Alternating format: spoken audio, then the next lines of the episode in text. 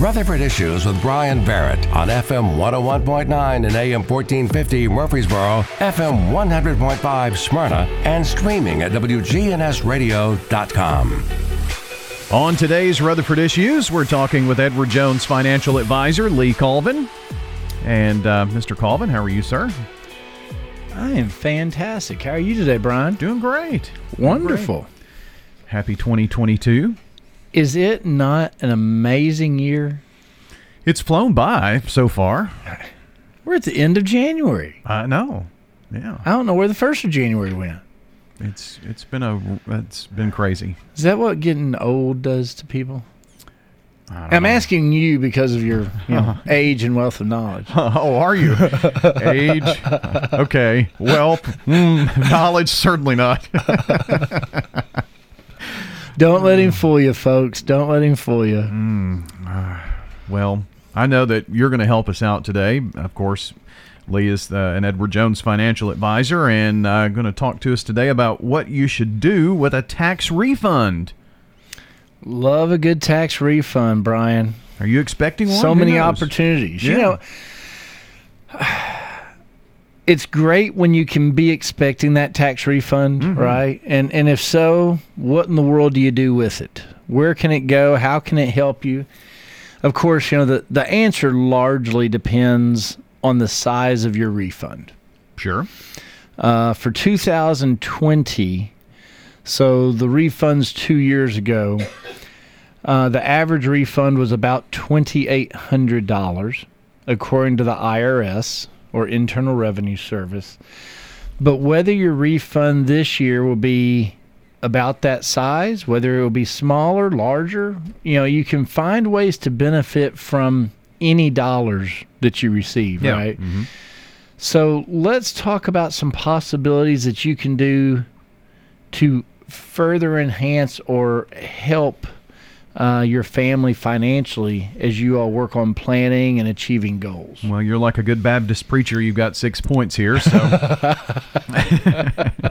we're going to talk about uh, contributing to your I R A, investing in a five two nine plan, um, add to the cash part of your portfolio, boosting your emergency fund, reducing your debt load, and donating to charity, just some of the possibilities. So um, I, I kind of figured that contribute to your I R A would be very high on your list. You know me. I, I love to invest and reinvest anytime we can. And, you know, Brian, you've got until April eighteenth to fully fund your I R A for the two thousand twenty-one tax year. Oh, wow. You've got into twenty twenty-two to do that. That's you know, good to know. So if you've already reached the maximum for two thousand twenty-one in your contributions, then you could use some or all of the refund for your two thousand twenty-two contribution.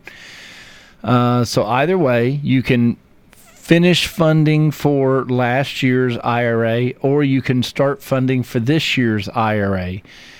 Assuming that you did get around two thousand eight hundred dollars, you'd be almost halfway to the six thousand dollars annual contribution limit.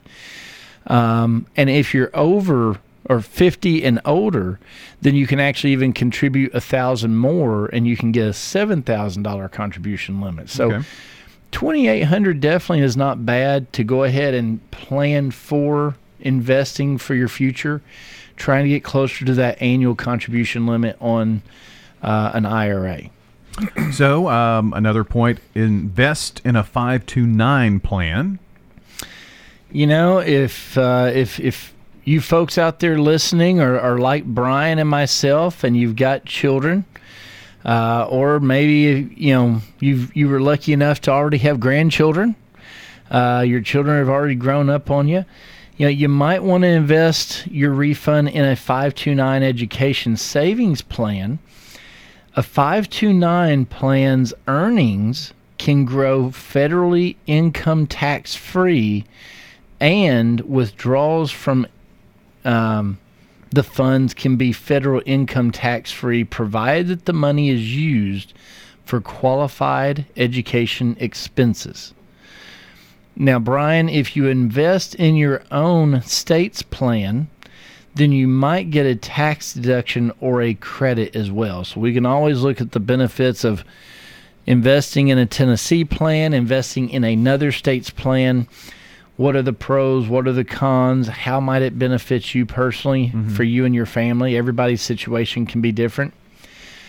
A five two nine plan can be used to pay for college, vocational training, and even some K through twelve expenses in some states. Wow, okay. So, you know, if, if you've got folks wanting to go uh, maybe private school or something for K through twelve, that might be an opportunity. But, you know, if you name one child as a beneficiary, something else to understand or learn is, if you name one child as a beneficiary and that child's educational journey does not require the funds from the five two nine, then you may change the beneficiary to another eligible family member of the original beneficiary. Okay.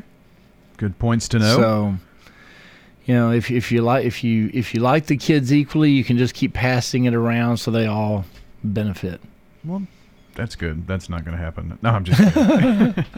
Lee Colvin is here with us, Edward Jones, financial advisor, as we talk about um, some things you could do with a tax refund. You mentioned uh, adding cash to part of your portfolio, huh? Absolutely. You know, it, it generally it's generally a smart move to keep at least a portion of your overall investment portfolio in cash or cash equivalents, because the presence of cash can help you in two ways.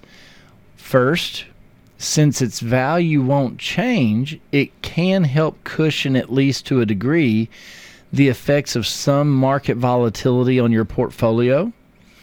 Second, it can help by having cash available. You'll be ready to take advantage of attractive investment opportunities when they arise, like what we've been seeing over the last week in mm. the market.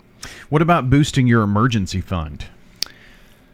Brian, I so wish more folks would do this. Uh, you know, you could use your tax refund to start or to supplement an emergency fund. Ideally, this fund should contain three to six months worth of living expenses, with the money kept in a liquid, low-risk account. If you're already retired, you might need to fund this to cover a full year's worth of expenses. Uh, but without such a fund, you might be forced to dip into long-term investments to pay for costly housing or auto repairs or large medical bills. Uh, and whether you're having to dip into long-term investments or take out debt, uh, neither one of those are an optimal move uh, when you're in need of using those emergency funds. Well, speaking of debt, um, uh, maybe a way to reduce your debt load here, huh? You know, I'm glad. I, I love how you put all this together in order for me. No. I mean, just, it's, it's it's like we just uh, click, you know? I'm just following along here with the, the way your brain works, which is kind of, uh, that's, you know, scary, isn't that's, it? That's a skill in itself. So seriously, folks, uh, Brian and I spend way too much time together, uh, but uh, reducing the debt load is an important part of this.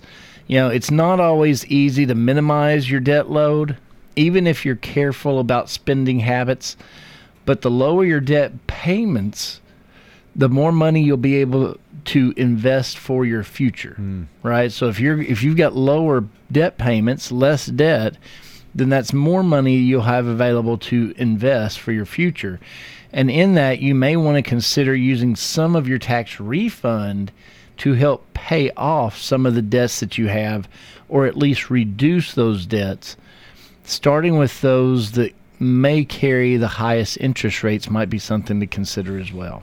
And finally, you, you might want to donate to a, a, a charity if, if you've got a lot of your situations like uh, your I R A in good shape and five two nine and all of this stuff, um, maybe a contribution to a charity you wish to donate to. You know, it, it is great, Brian, to be philanthropic, uh, to be charitably minded, want to help people.